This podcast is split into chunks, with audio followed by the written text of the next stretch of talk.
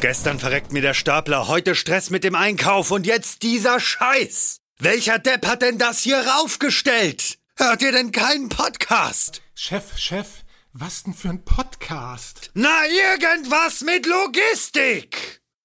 Irgendwas mit Logistik. Der Podcast mit nicht immer ganz wissenschaftlichen Themen. Rund um die spannende Welt der Logistik. Präsentiert von Andreas, Jens und Thomas.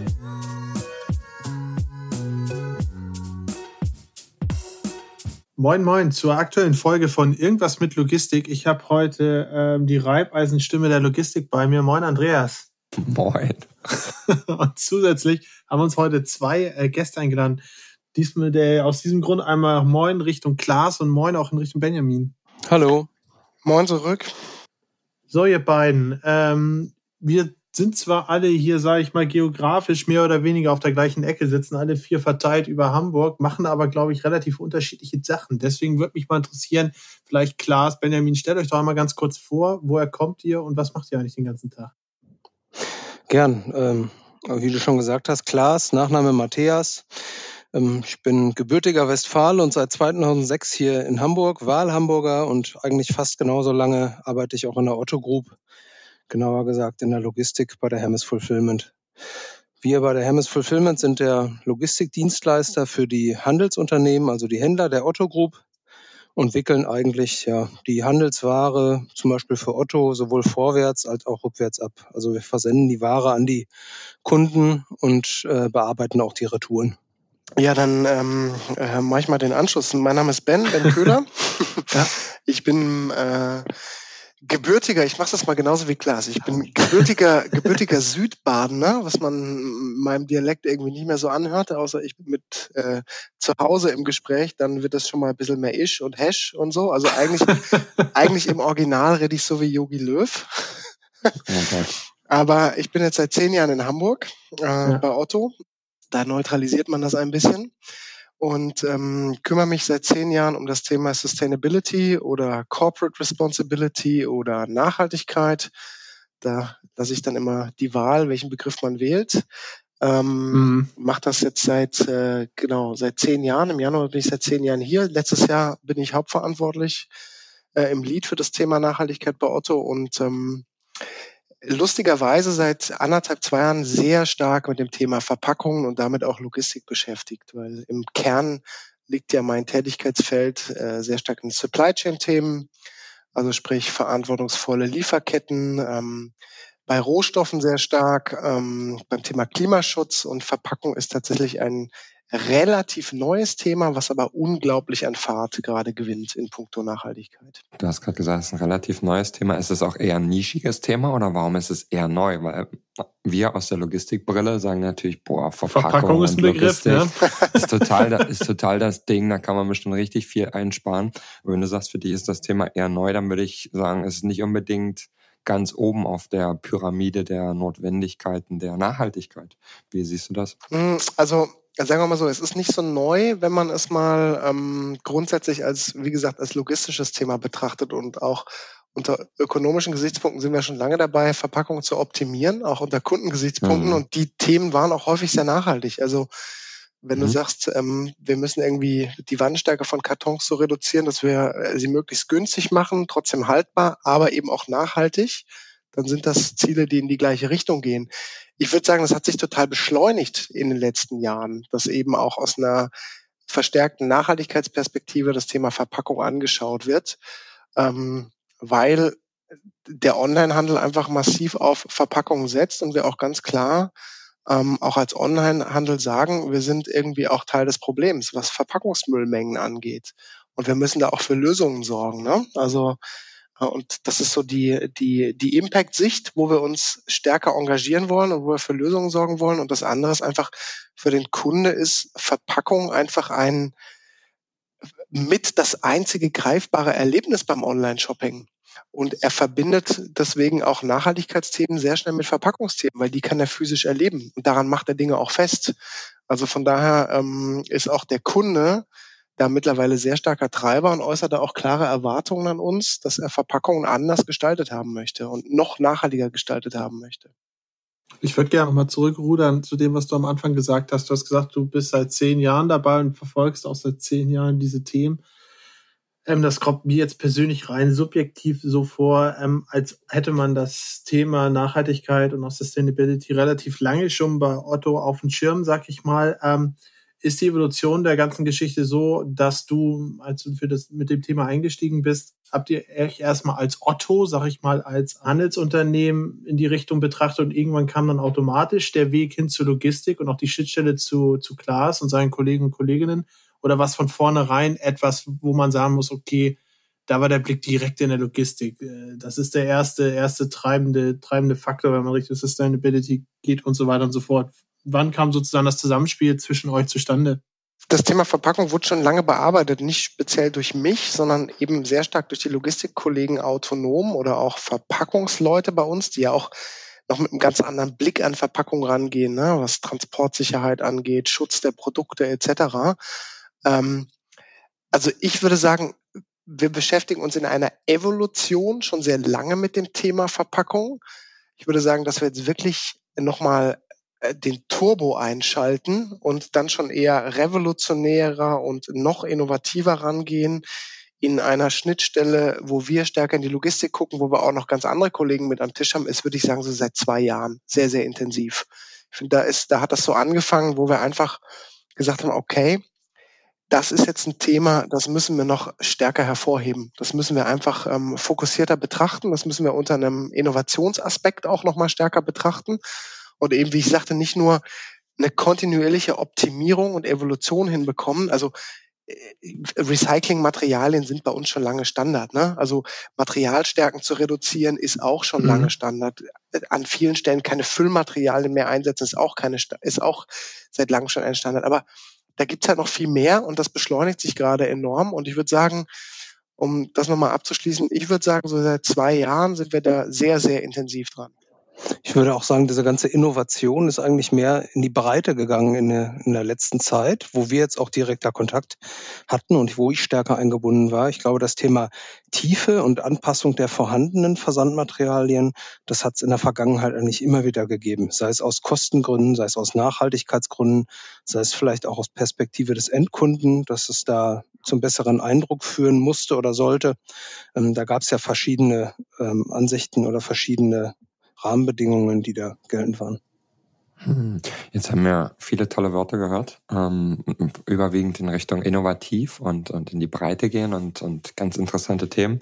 Klaas, verrat uns doch mal, was sind denn so die innovativen Lösungen, die ihr, die ihr jetzt gefunden habt in den zwei Jahren, wie Ben geschildert hat, wo es intensiv wurde, wo ihr, wo ihr da noch stärker und fokussierter drauf geguckt habt. Was sind denn jetzt die konkreten Lösungen? Ja, ich bin ja eigentlich derjenige, der hier als ähm, einer der letzten wie die Mutter zum Kinde gekommen ist. Und äh, Otto hat sich da ja schon sehr viel länger mit beschäftigt mit dem ganzen Thema und hat hier auf dem Markt sich umgeschaut und ähm, viele innovative Lösungen auch in den äh, auch betrachtet und für sich schon abgewägt, was macht eigentlich Sinn und was macht keinen Sinn. Und erst als diese, diese grobe Auswahl sozusagen abgeschlossen war, ist man dann, sind wir in den Dialog gegangen und haben gesagt, wie können wir denn sowas eigentlich mal sozusagen in der Praxis auch ausprobieren? Einerseits auf der Kundenseite, andererseits auch in unserer Inhouse-Logistik.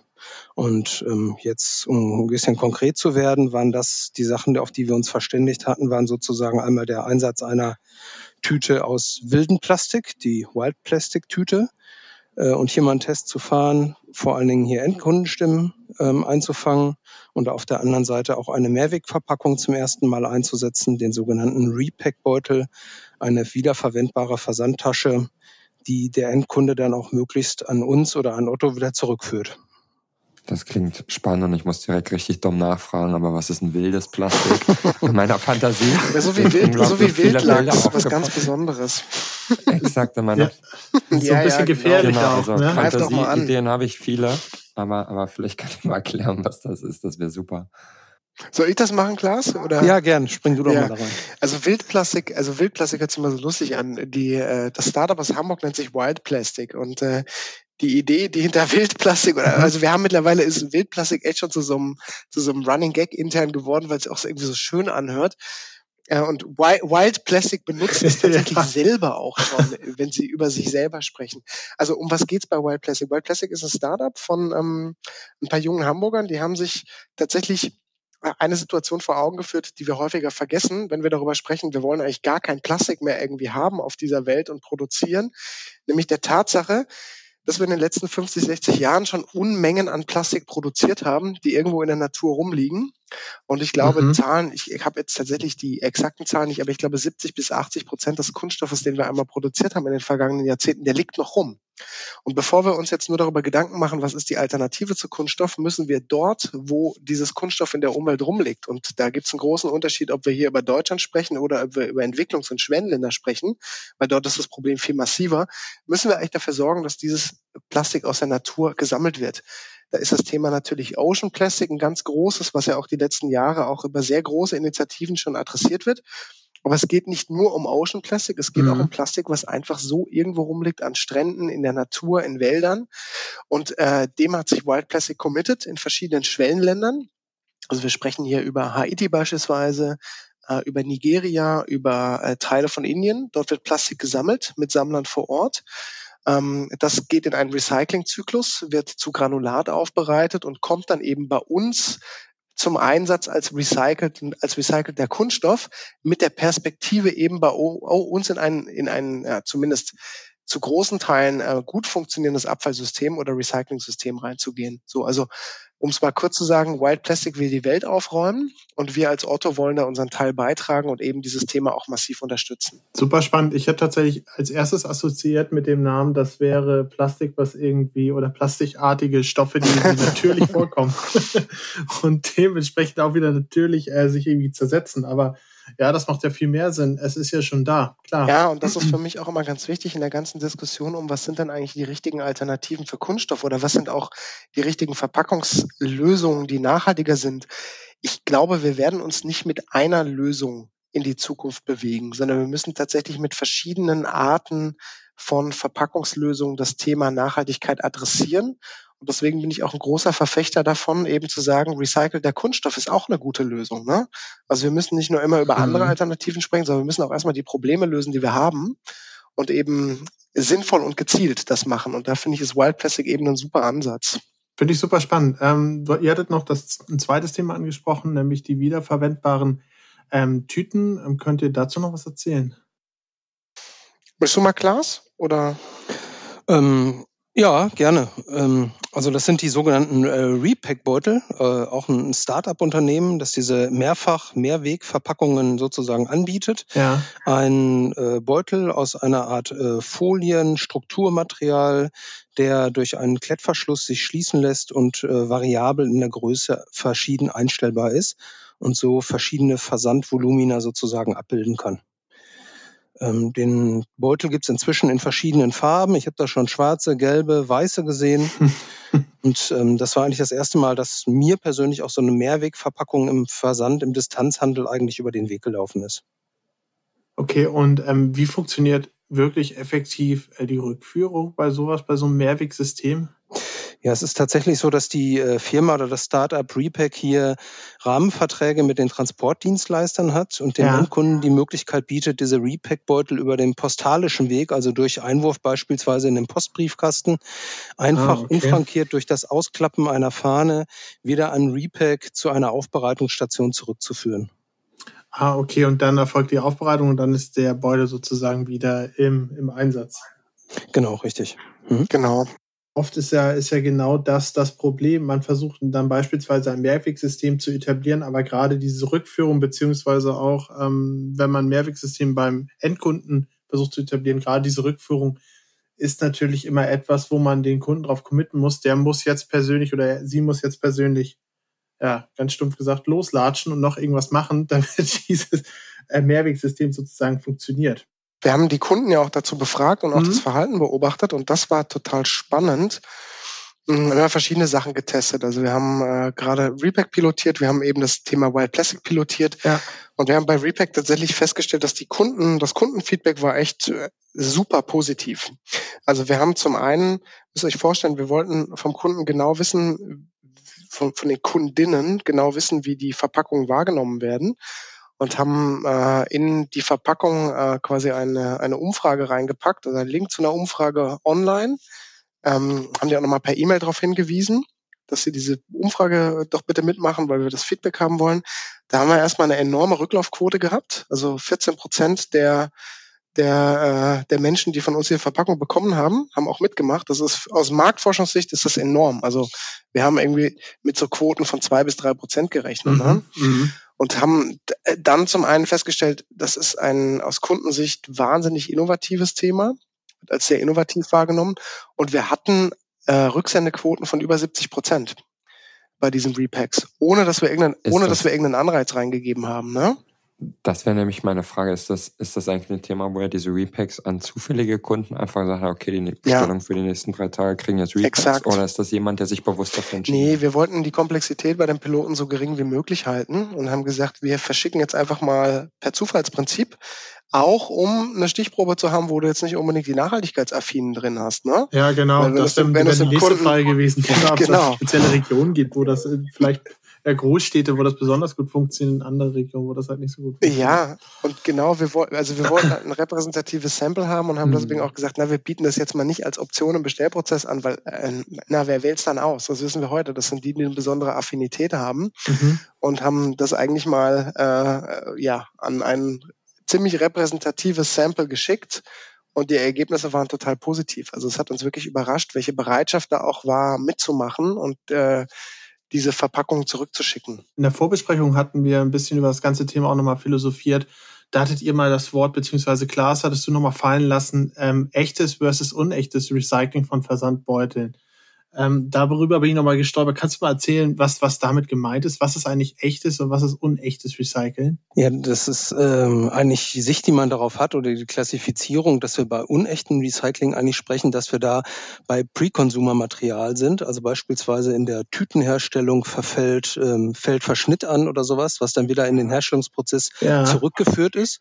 Und Ach, okay. äh, echtes Recycling mhm. ist sozusagen ähm, Postkonsumermaterial, was sozusagen beim Endkunden tatsächlich war, beim Verbraucher und über einen klassischen Recyclingprozess wieder zurückgeführt wird und wieder in den Neuproduktion berücksichtigt wird.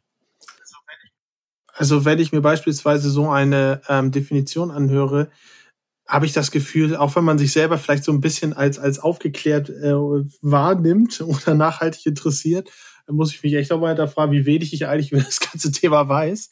Ja. Und ähm, vielleicht auch mal das, wie, wie kriegt man eigentlich intern bei euch so ein Commitment hin, beziehungsweise wie war da eigentlich der Weg, zu sagen, okay, wir interessieren uns jetzt für das Thema, wir interessieren uns auch nicht oberflächlich für das Thema, sondern ähm, wir beschäftigen uns wirklich mal, worum geht's da, was gibt's dort für Ausprägungen, an welchen Orten kann man, kann man ansetzen. Ähm, wie, wie hat das stattgefunden? Ähm, also man muss ja dazu sagen, wir haben einen großen Vorteil. Wir haben eine Gesellschafterfamilie mit den Ottos und insbesondere mit Michael Otto. Die haben ja eine, ich sag mal, eine, eine sehr große, einen sehr großen Einfluss auf unsere Unternehmenskultur und auf das Thema Nachhaltigkeit. Und von daher sind da an vielen Stellen, sind da die Türen schon offen. Ähm, und mhm. dann ist eben, was ich eingangs sagte, ist tatsächlich passiert, dass so, dass so seit zwei Jahren dieses Thema so stark auf der Agenda ist, dass wir einfach gesagt haben, wir müssen uns jetzt näher mit dem Thema beschäftigen. Und was du gerade sagtest, nämlich sich erstmal damit beschäftigen und herauszufinden, was ist denn jetzt aus einer Nachhaltigkeitsperspektive richtig und falsch, ne? Das ist ja, ja. also wir standen am Anfang wirklich ähm, zum Teil vor Lösungen, die wir uns angeschaut haben. Ähm, wo wir dann aber nochmal genauer hingeschaut haben und festgestellt haben, na, so, so nachhaltig ist das gar nicht. Also, um da mal, um mhm. euch mal ein Beispiel zu geben. Wir haben ja das Thema ähm, Papier, was jetzt auch noch deutlich stärker gerade im, im Versandhandel irgendwie auch kommt, im E-Commerce, dass viele Kunststoffverpackungen auf Papierverpackungen umgestellt werden. Und wenn du da mal genauer ja. hinschaust, dann siehst du vielleicht, okay, da steht jetzt irgendwie auf der Verpackung recycelbar unten drauf, 100% recycelbar. So, und der Laie, wahrscheinlich auch ihr, auch wenn ihr euch mit dem Thema schon intensiver beschäftigt, sagt, ja, ist doch super, ist doch irgendwie recycelt, oder? Also hört sich doch klasse an. Ja. So, dann gehst du mal ein bisschen genauer rein und hinterfragst und stellst fest, okay, das ist also ein Papier, das recycelbar ist, äh, was aber nicht aus recycelten Fasern hergestellt ist, also klassisches Frischfaserpapier. Und dann haben wir uns wirklich mal aufgemacht und haben mal ganz klassisch eine Ökobilanz gemacht und haben uns mal angeschaut, wie schneidet jetzt ein recyceltes Papier versus einem recycelten Kunststoff versus einem neuen Kunststoff. In dem Fall war das äh, Polyethylen. Das ist der Kunststoff, der mhm. sehr häufig eingesetzt wird für Tütenverpackungen. Äh, wir haben uns angeschaut, wie schneidet recyceltes Papier und Graspapier also ab. Wir haben uns auch innovative Themen angeschaut. Ähm, und dann stellt man sehr schnell fest, dass, dieser, dass dieses Papierthema, sofern du hier über eine Frischfaser sprichst, ökologisch eine ja. ziemliche Katastrophe in der Herstellung ist. Äh, und dass du hier wirklich. Finde ich extrem interessant, weil genau diese Ganzheitlichkeit da erstmal hinter irgendwie herauszufinden und sich dann nicht, ähm, sage ich mal, durch, durch subjektive äh, Gefühle oder, oder durch subjektives ähm, ja, Wahrnehmen dort beeinflussen zu lassen, finde ich super spannend, weil genau das, äh, was du gerade sagst, wenn man jetzt einen Karton vor sich stehen hat und vielleicht eine Plastiktüte, wäre wahrscheinlich der, der natürlichste, ähm, der, die natürlichste Reaktion zu sagen, okay, der, der kleine Karton ähm, ist wahrscheinlich deutlich, deutlich nachhaltiger und auch besser für die Umwelt als das Plastik. Und ohne zu überhaupt zu wissen, ob das eine recycelt ist, Mehrweg oder wie auch immer. Ja, ne? genau. Deswegen muss man für sich auch klare Prämissen im Unternehmen festlegen, denen man folgt. Ne? Und wir haben zum Beispiel auch mit unserer mhm. Geschäftsführung mhm. festgelegt, und das war total wichtig, weil solche Trends verselbstständigen sich natürlich auch schnell. Ne? Also das ganze Thema Papier versus Plastik ist ja eine hochemotionale Debatte. Ähm, und hm. wenn man mhm. jetzt sagt, hey, wir sind kundenzentriert als Unternehmen, wir wollen das machen, was die Kunden am besten finden, dann folgt man sehr schnell dem Reflex, sowas auch nachzugeben. Wenn man dann nicht die zweite Ebene einzieht und eben sagt, äh, lass uns das Ganze auch mal aus einer Impact-Nachhaltigkeits äh, Perspektive betrachten. Und dann haben wir für uns festgestellt, wir wollen hier bei dem Thema Materialien, nachhaltige Materialien, bei Verpackungen hier keinen populistischen Trends folgen, sondern wollen hier wirklich das ökologisch Sinnvolle machen. Und um euch mal das Ergebnis zu sagen, dann haben wir gesagt, okay, dann gucken wir uns auch Papierverpackungen an. Und wir sind auch neben dem Thema Mehrweg und neben dem Thema Wild Plastic äh, oder Recycling-Kunststoff, noch besseren Recycling-Kunststoffen, haben wir uns auch das Thema Papier angeschaut und sind auch da gerade auf der Suche nach einer Lösung, wo es um Recycling ähm, äh, Tüten geht. Mhm. Müssen da aber ganz klar sagen, das, was du technische Anforderungen hast mit unseren Sortimenten, das leisten diese Tüten noch nicht. Also du brauchst aktuell tatsächlich eine Frischfasertüte, die deutlich stabiler ist. Das ist der Nachteil von Recycling versus Frischfaser. Die Frischfasertüten haben längere Fasern, sind stabiler, reißfester und das bringt die Papiertüte aktuell noch nicht. Ich glaube, das ist auch nur eine Frage der Zeit, bis wir die Entwicklung dort auch sehen. Das gucken wir uns genauer an. Aber es ist wirklich immer ein sehr starkes Abwägen, welchem Pfad man jetzt folgt. Und da muss man immer ein bisschen genauer hinschauen.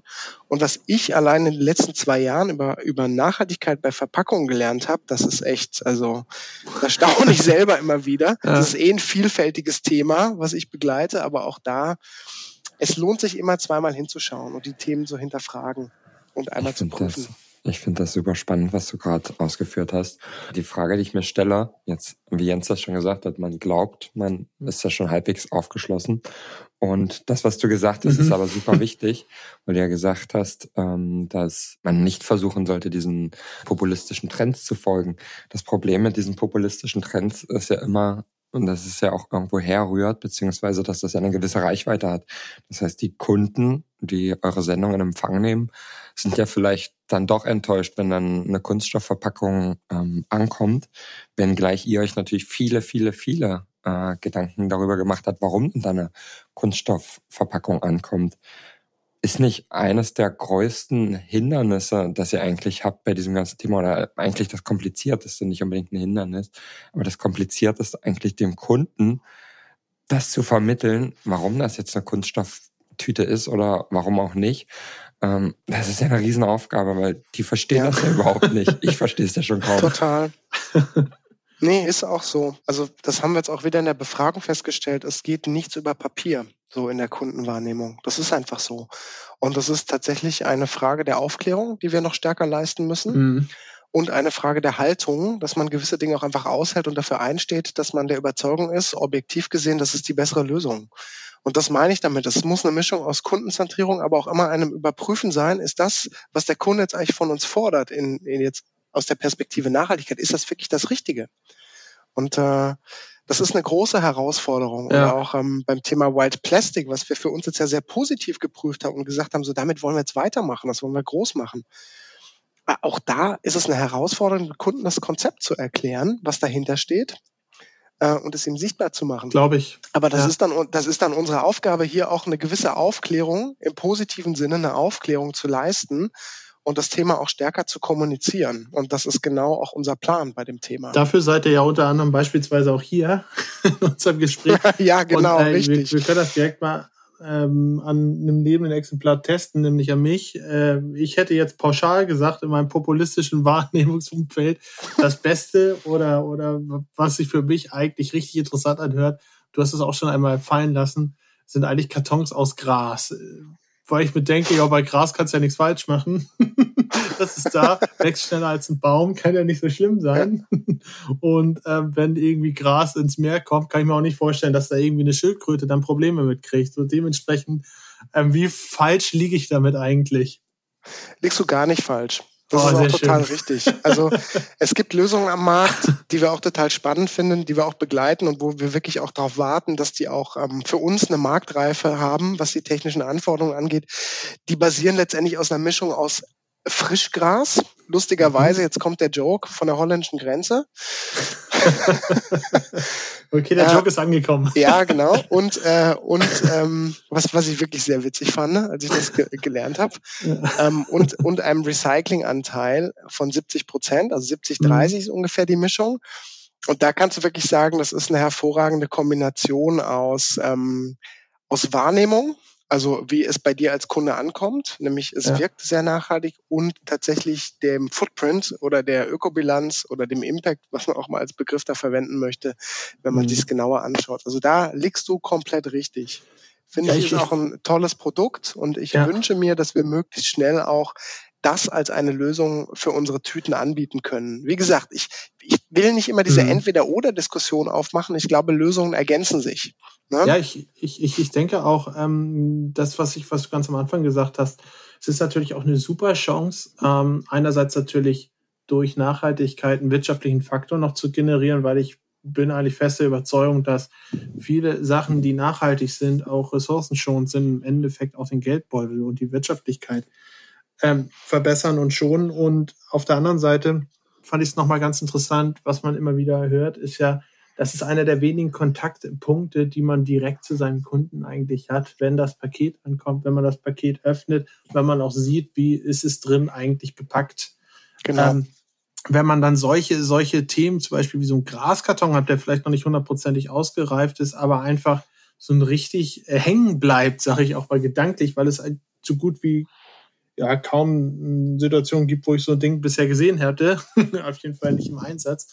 Ähm, ist das natürlich auch, sag ich mal, ein richtige, richtiger Strahleneffekt und vielleicht auch ein richtiger Kundenbindungseffekt. Ja, wobei ich glaube, dass das Image sozusagen der, der Plastiktüte oder des Pappkartons auch hier einfach zu schlecht ist in der Öffentlichkeit. Also wenn ich mir angucke, was hier über die Jahre, über die letzten Jahre auch an Entwicklung reingesteckt wurde, wie sozusagen immer ja. wieder aus Recyclingkreisläufen auch Anteile in dem Versandbeutel sind wir ungefähr bei 80 Prozent. Bei den Versandkartons sind wir FSC zertifiziert. Ähm, ja. Ähm, da laufen nur noch 20 Prozent Frischfaser rein. Ich glaube, dass das, das Image, gerade das Plastik-Image in der Öffentlichkeit einfach sehr, sehr weit unten ist ähm, und dass das unseren, unseren Tüten, die wir hier im Konzern einsetzen, einfach nicht gerecht wird. Ja, so. das ist total richtig, Klaas. Und man muss es immer kontextabhängig sehen. Ne? Also was ich auch immer gerne sage, wir leben in Deutschland. Wenn ich jetzt als Verpackungsverantwortlicher vor der Entscheidung stehe, was nehme ich heute im Sinne der ökologischen Sinnhaftigkeit ne, hier in Deutschland, würde ich sagen, aktuell ist für mich eine, Recy eine echte Recycling-Kunststofftüte ist für mich vom mhm. ökologischen mhm. Footprint die Benchmark wir haben ein, was ich sagte, wir haben ein zumindest in Teilen funktionierendes Recycling-System, wir haben ein funktionierendes Abfallsystem, wir haben einen sehr, sehr geringen Teil an Verpackungsmüll, der in der Natur landet, wo ich das Thema äh, biologische Abbaubarkeit als höchstes Kriterium stellen könnte. Wenn ich jetzt so eine Verpackung auf den Malediven herstellen würde, um auch da mal ein plakatives Beispiel zu nehmen, würde ich heute sagen, Papiertüte. Da haben wir eine ganz andere Problemsituation. Ne? Da würde ich auch sagen, da ist der mhm. Downstream, also die, die Verwertung, wo geht die Tüte hin, ist der viel kritischere Punkt. So, und das muss man immer kontextabhängig ja. sehen und das ist genau wie Klaas gesagt hat, da ist das Image auch zu schlecht. Ich würde mal gern ähm, auch nochmal auf das Thema Image angehen und zwar, wenn ihr jetzt ein Thema habt und ähm, gerade auch im Verpackungskosmos vielleicht ähm, die Frage kommt, was machen wir jetzt eigentlich? So, also aus der Erfahrung sage ich mal, Verpackung ist immer einer der personalintensivsten Bereiche im intralogistischen System. Völlig egal, was es eigentlich ist, ähm, ist oft sehr, sehr, sehr, sehr mhm. personalintensiv. Dementsprechend natürlich dann auch ein Punkt, wo man versucht, über Prozesse und vielleicht möglichst viel Zeit einzusparen, ähm, auch ähm, wirtschaftlich zu sein und wettbewerbsfähig zu sein. ist die Frage, kommt es da bei euch zum Konflikt? Oder beziehungsweise wie nehmt ihr das wahr, wenn ihr das Thema Verpackung und auch Nachhaltigkeit der Verpackung diskutiert, wenn man jetzt beispielsweise mal sagt, ja, okay, keine Ahnung, ein Haldensleben sparen wir aber eine halbe Sekunde oder fünf Sekunden pro Prozess, wenn wir nicht die nachhaltige Tüte nehmen, weil damit müssen wir vorsichtiger sein, wenn wir die Hände, sonst reißt die, weil halt die ähm, Fasern zu kurz sind, beispielsweise jetzt mal ganz plakativ gesprochen. Ist das dann eine Diskussion, die man führt oder ähm, wie funktionieren solche Diskussionen dann? Also ich schaue mal auf unseren Test, den wir jetzt gerade durchgeführt haben. Da ist diese, diese Entscheidung ja. oder der Fokus ist da eigentlich grundsätzlicher. Nämlich wenn wir ähm, uns sozusagen die Prozesse nehmen, die wir in unseren Warehouses oder unseren Abwicklungsbetrieben haben, so konnten wir mit der Wild Plastic Tüte mhm. die, den heutigen Polybeutel, den wir da im Versand haben, einfach substituieren und eins zu eins ersetzen, sodass wir eigentlich Prozesse prozessual mhm. hier keine oder kaum Anpassungen hatten und entsprechend auch keine Produktivitätsvor- oder Nachteile ähm, einfahren konnten. Beim Thema Mehrwegverpackung sprechen wir über einen Kreislauf, der natürlich prozessual auch abgebildet werden muss. Sprich, da sind einerseits die Transportdienstleister wieder mit drin, weil diese Tüten ja auch wieder zurückgefahren werden müssen. Die müssen, die müssen ja. aufbereitet werden und wir müssen sie irgendwie auch wieder verfügbar machen in unserer Abwicklung. Und wir haben sehr schnell gemerkt bei der Konzeption der Prozesse für diesen Repack-Test, dass wir sagen müssen, wir machen hier erstmal eine komplette Insel, weil wir unseren Mainstream-Prozess sonst einfach zu stark verbiegen oder zu stark anpassen müssen und so einfach die Produktivität mhm. der Gesamtmaschine zu stark runterfahren. So, und, und das ja. ist auch eigentlich die große Herausforderung, die wir so betrieblich oder abwicklungsseitig für die Zukunft haben. Ähm, wie, wenn Ben davon spricht, die Vielfalt macht's eigentlich, dann, dann stellt es sich mir so ein bisschen ja. die Nackenhaare auf, weil ich so denke, oh Gott, oh Gott, jetzt, jetzt kriegen wir neben Kartons, kriegen wir jetzt auch noch Polybeutel und dann kriegen wir noch wiederverwendbare Verpackungen und wir haben noch Graskartontüten. Und das geht halt alles zulasten der Produktivität in den Betrieben, weil wir auch sehr, sehr ähm, ausgelutschte Prozesse, sage ich mal, haben, was die Produktivität angeht. Mhm. Und da muss natürlich auch ja. der Fokus drauf sein, dass wir irgendwo hier auch effizient sind und effizient bleiben. Nicht nur aus Kostengesichtspunkten, sondern auch aus Servicegesichtspunkten. Der Kunde erwartet heute halt auch eine schnelle Zustellung so. Finde ich, finde ich sehr interessant. Ähm, ich finde es auch sehr interessant, den Ansatz, den du gerade beschrieben hast, nämlich mit dieser Insellösung. Ich sag's mal, ich sag's mal wiederum ganz plakativ, das muss man sich auch leisten können, so eine Insellösung äh, zu testen. Und man braucht dann natürlich auch eine gewisse Größe, um sowas testen zu können. Beispielsweise, wenn man Otto ist oder, oder Hermes für Filme. Daher die Frage, ähm, ihr geht ja relativ offen mit dem Thema um. Ihr sprecht ja nicht nur bei, bei uns mit über die ähm, Ansätze, die ihr dort gefunden habt in der Verpackung, sondern auch generell. Habt aber das ja auch selber sehr, sage ich mal, vorangetrieben und auch erarbeitet. Ist es etwas, was ihr sagt, ähm, eigentlich halten wir da mehr mit hinterm Berg, weil das ist auch ein Wettbewerbsvorteil. Das würde ich jetzt mal mit, mit Nein beantworten, also Nein, dass ihr damit hinterm Berg haltet, sondern es ist ein Wettbewerbsvorteil und es ist auch ein ganz klar Wettbewerbsvorteil, ist nach außen zu kommunizieren. Und wenn jetzt jemand kommen würde, der ein Logistiklager betreibt oder ähm, der eigene Logistikabläufe betreibt und Interesse daran hat, sich zu sowas ähm, mal auszutauschen und vielleicht auch voranzutreiben gemeinsam, ihr gegenüber sowas offen? Ja, klar. Also ich bin grundsätzlich der Meinung, dass man beim Thema Nachhaltigkeit eine Kultur, Neudeutsch heißt es oder Englisch Open Innovation Kultur haben muss. Mhm. Also wir sollten uns hier, sofern wir jetzt nicht äh, im Wettbewerb zu Kunden stehen, sondern wo wir quasi innovativ Lösungen schaffen, ja. sollten wir uns immer austauschen und gucken, wie wir gemeinschaftlich vorankommen. Das hat sich übrigens bei vielen Nachhaltigkeitsthemen schon komplett etabliert. Ne? Also das betrifft nicht nur das Thema Verpackung, ähm, mhm. dass man in Allianzen vorgeht, weil man dann auch einen viel größeren Hebel hat. Und beim Thema Mehrweg, um das mal ganz ähm, auf den Punkt zu bringen, wir machen das Thema ja auch nicht alleine. Also wir sind ja auch in der Kooperation mit, äh, mit Chibo, mit dem Avocado Store.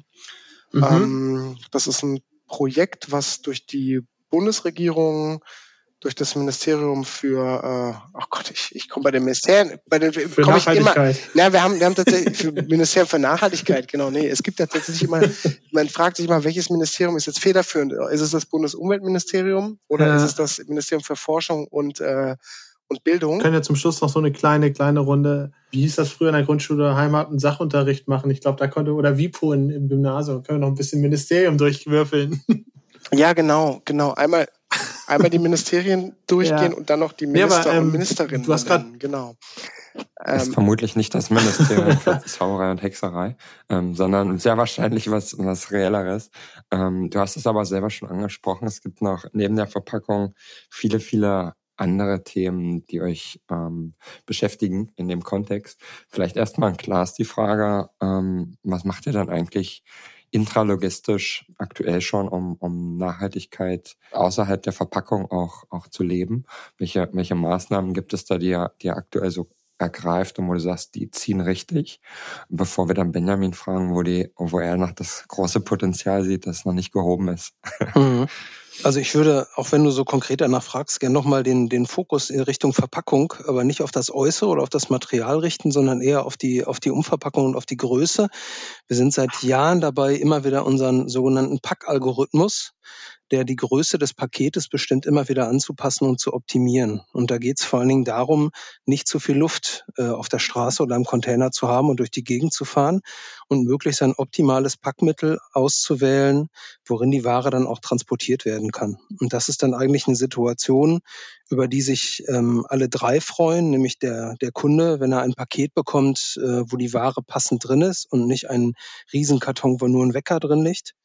Ähm, auf der anderen Seite ähm, ist es der Händler natürlich auch, der den Karton bezahlt. Und auf unserer Seite äh, vom Transportvolumen zahlt das natürlich eins zu eins auf die CO2-Bilanz ein. So dass das ein Thema ist, ähm, wo wir ähm, immer wieder äh, Projektaktivitäten haben und immer wieder auch eine Überarbeitung unserer Versandkartons und unserer Versandtüten, ähm, wo sich dann wieder äh, zeigt, dass die doch deutlich besser geeignet sind in anderen Abmessungen. Ähm, und in die Richtung geht dann auch zum Beispiel, dass wir für spezielle Abwicklungswege, wie wir das nennen, im Betrieb auch spezielle Kartonagen zum Beispiel einsetzen. Also sogenannte Einpöster-Sendungen, Artikel mit nur einem physischen Artikel, haben grundsätzlich oder haben oft andere Verpackungsmaterialien äh, zur Verfügung als unsere Mehrpöster-Sendungen.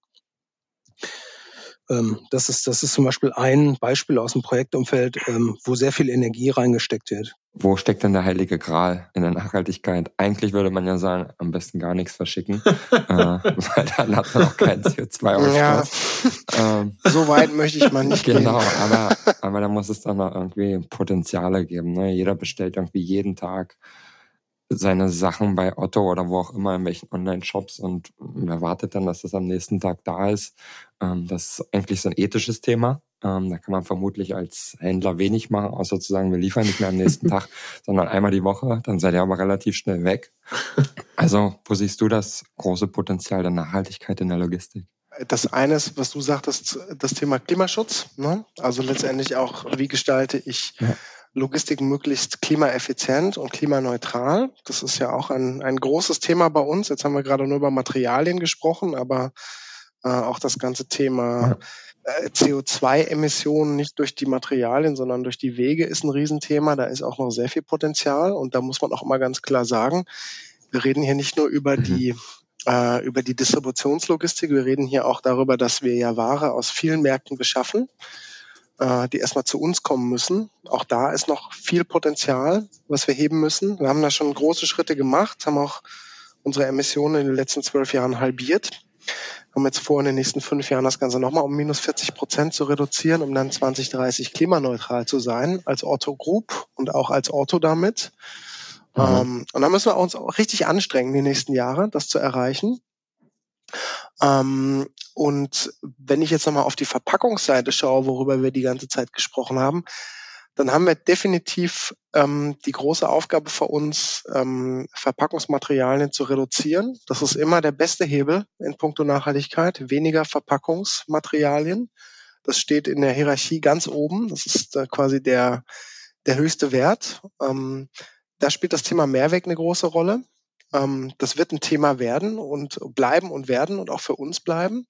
Dann müssen wir uns beim Thema Recycling auch noch in Richtungen bewegen, die eben echtes Recycling darstellen, was wir im Übrigen für uns auch als einzige Form des Recyclings akzeptieren. Also wir machen kein, was Klaas ja vorhin kurz ausgeführt hat, wir akzeptieren kein äh, Pre-Consumer, mhm. äh, Recycling, wir akzeptieren nur Post-Consumer Recycling, weil ich das Thema Pre-Consumer Recycling wirklich als das komplett falsche Anreizsystem empfinde. Also wenn quasi Produzenten Anreize bekommen, die Verschnitte zu erhöhen, weil sie dafür höhere Marktpreise bekommen als für irgendwie äh, Virgin, also frisches Material, finde ich, ist das ein sehr gefährliches Anreizsystem. Ähm, ja, verstehe und da müssen wir noch besser werden, mhm. weil Post-Consumer ist noch lange nicht am Ende. Wir haben immer noch relativ schlechte Qualitäten. Ähm, wir haben noch viele Verpackungen, die nicht recyclingfähig sind, die es dann eben auch nicht zulassen, dass wir ordentlich recyceln, nachdem der Kunststoff einmal beim Kunden im Einsatz war. Das betrifft uns nicht. Da muss ich auch nochmal klar sagen, unsere Verpackungen, die wir haben, sind zu weit über 90 Prozent recyclingfähig. Ich glaube, in unserer Versandtüte liegen wir bei 98, 99 Prozent. Aber das muss sich gesamthaft bei uns noch verändern mit den Verpackungen, die in Deutschland angeboten werden. Da sind wir noch nicht am Ende und da muss es noch viel besser werden, damit wir auch Qualitäten erreichen, wo wir Transparenz schaffen, wo wir dann auch Verpackungen wie Artikelverpackungen wie Polybeutel noch konsequenter umstellen können auf Post-Consumer Recycling.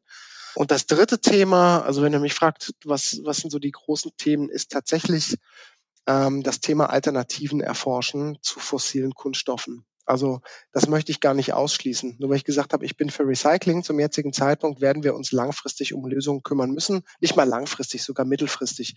Wie wir von, Recy wie wir von fossilen äh, Kunststoffen, auch recycelten Kunststoffen, noch einen Schritt nach vorne machen und sagen, wir haben biobasierte Materialien, mhm. bioabbaubare Materialien, die aber auch, und da komme ich wieder mit meiner, mit meiner ähm, objektiven Betrachtung, die wirklich ökologisch sinnvoll sind. Es bringt nichts, Biokunststoffe, biobasierte Kunststoffe herzustellen, wo wir Monokulturen aus Mais fördern, mhm. äh, wo wir ökologische Katastrophen in der Landwirtschaft anrichten, wo wir Konkurrenz zu Nahrungsmittelproduktion haben. Ja. Äh, wo wir zum Teil äh, biobasierte Kunststoffe herstellen, die komplette äh, Polymerketten sind, wie echte Kunststoffe auch, also die gar nicht abbaubar sind, die einfach nur aus einem anderen Rohstoff gemacht werden und nicht mal gut ist. Und wir brauchen auch Lösungen, die echt kompostierbar sind, die man in die, Kompost, in die, in die Komposttonne werfen kann und die nicht Jahre brauchen, bis sie verrotten. Ähm, und da auch ein großes Problem im Prozess nachher darstellen.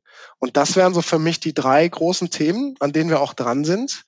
Ähm, und wo es, wo es einfach noch total spannende Entwicklungspotenziale mhm. gibt. Ne? Also das ist einfach so ein mega wichtiges Thema, wo sich die nächsten Jahre wahnsinnige Entwicklungen auftun werden, wenn ihr mich Ja, fragt. fast schon ein gutes Outro gewesen, aber so leicht, aber so leicht lassen wir euch auch nicht davonkommen. Jetzt das Feld mal noch ein bisschen größer spannen. Ihr seid ja auch ein großes Konglomerat an Unternehmen und die gedankliche Welt des Versandhandels mal so ein bisschen verlassen, dann wage ich mich zu erinnern, kürzlich auch irgendwie so eine Studie gelesen zu haben, dass Versandhandel grundsätzlich gar nicht viel schlechter ist als stationärer Handel, was die Ökobilanz end-to-end -End angeht, weil es doch viele Sachen gibt, die auch im stationären Handel relativ kompliziert sind und die relativ viel CO2 ausstoßen. Und Ihr seid ja auch so ein bisschen im weitesten Sinne verbandelt mit dem stationären Handel über, über Tochtergesellschaften.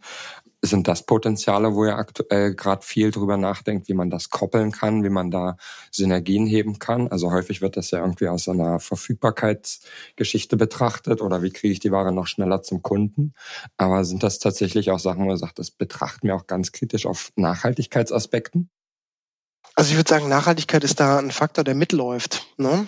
Und zwar aus, also ja, tun wir, wir betrachten das. Also das sind auch die Kollegen ähm, aus dem Business Development, die sich mit dem Thema Connected Commerce sehr stark beschäftigen, wo wir auch schon Lösungen bei uns haben, dass Dinge quasi, die wir online anbieten, lokale Verfügbarkeiten angezeigt werden. Darauf wolltest du ja, glaube ich, hinaus. Mhm. Das genau. machen wir auch Ko mit Kooperationspartnern. Ich halte das für ein Riesenthema. Ich bin da überhaupt nicht der Experte dafür. Das muss ich auch ganz klar sagen. Ich, habe, ich mhm. halte das grundsätzlich für ein Riesenthema, weil ich glaube, dass hier auch mal dieses Spannungsfeld aufgelöst werden kann. Der Onlinehandel ist so schlecht für den Einzelhandel. Sondern ich glaube, gerade wenn man einen plattformökonomischen Ansatz fährt, wie wir ihn hier fahren als Otto, dann bietet das Riesenchancen für uns und das bietet eben auch, dieser Connected Commerce Ansatz bietet eben auch Riesenchancen für den Einzelhandel, sich zu digitalisieren durch Partner wie uns. Ähm, und das ist jetzt, das ist jetzt eine ganz andere Perspektive als die ökologische Nachhaltigkeit. Aber die schwingt hier definitiv mit äh, und die wird auch ein wichtiges Ergebnis dessen sein. Das, du hast ja zwei Themen angesprochen. Das andere Thema ist, ist Online-Shopping nachhaltiger als irgendwie in der Stadt einzukaufen. Also schöne Antwort von mir, habe ich gerade vor kurzem wieder beim, beim Umweltbundesamt einem Vortrag gelauscht.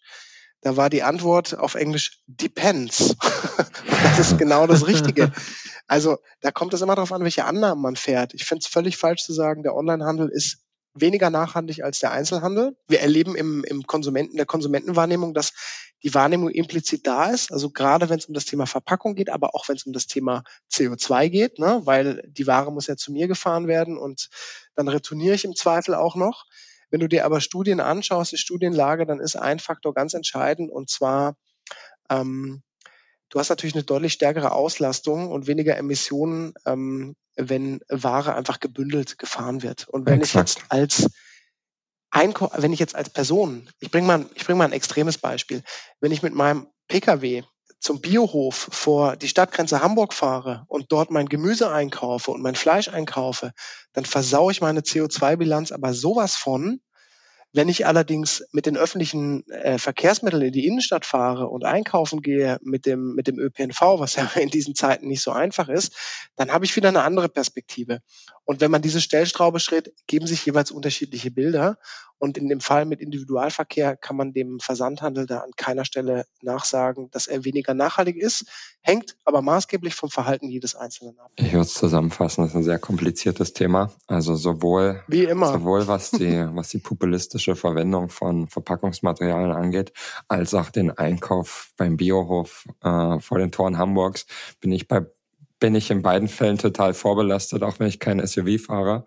Ähm, aber es ist halt tatsächlich so ein Thema, was viel Nachdenken erfordert, wo man sehr häufig end-to-end -End denken muss, was dem einzelnen Verbraucher auch nicht immer ganz einfach fällt, ähm, muss ich ganz ehrlich sagen, auch mir nicht. Es viele Aspekte gibt, die man, die man schnell mal vergisst. Deswegen fand ich das sehr erfrischend, ähm, dass ihr uns aufgeschlaut habt über die Welt der nachhaltigen Verpackung und, und was das für euch bedeutet ich würde zusammenfassen, es bedeutet für euch sehr viel. Ähm, wir haben intensiv darüber gesprochen. Ihr habt viele Maßnahmen, du hast auch noch viele Maßnahmen genannt oder ihr, die ihr plant für die Zukunft. Die Geschichte ist also noch nicht fertig erzählt. Ähm, und von daher freue ich mich, wenn wir vielleicht das nächste Mal über die Geschichte erzählen, wenn sie dann vielleicht fertig erzählt ist oder fast fertig erzählt ist. Würde ich mich auch drüber freuen. Ähm, ich fände es auch noch ganz spannend, wenn ihr die Geschichte weitererzählt habt, beziehungsweise die Strecke weitergegangen seid, dass wir uns dann nochmal austauschen, wie man eigentlich auch die richtigen Anreizsysteme bringt. Also nicht Exakt. nur um es selber zu machen, nicht nur dadurch, dass der Kunde es fordert, sondern auch, dass Angebote beziehungsweise Produkte und ähm, Prozesse und auch Lösungen im Markt angeboten werden, wie man dort eigentlich Anreize als, als jemand wie ihr schafft. Mhm. Also ich denke mal, haben wir schon das zweite äh, Thema beisammen und ähm, ich finde es auch gut, dass du die Zusammenfassung gemacht hast, Andreas, mit deiner bedeutungsschwangeren Reibeisenstimme. Das, das hat das nochmal sehr, sehr gut unterstrichen. Ja, das, das gibt eine gewisse Melancholie der Folge. Ähm, von daher würde ich sagen, vielen Dank. An der Stelle kann man auch schon sagen, frohe Weihnachten. Und genau. bis zum nächsten Mal. Vielen Dank, ihr beiden. Danke euch. Ja, danke, danke euch. Tschüss.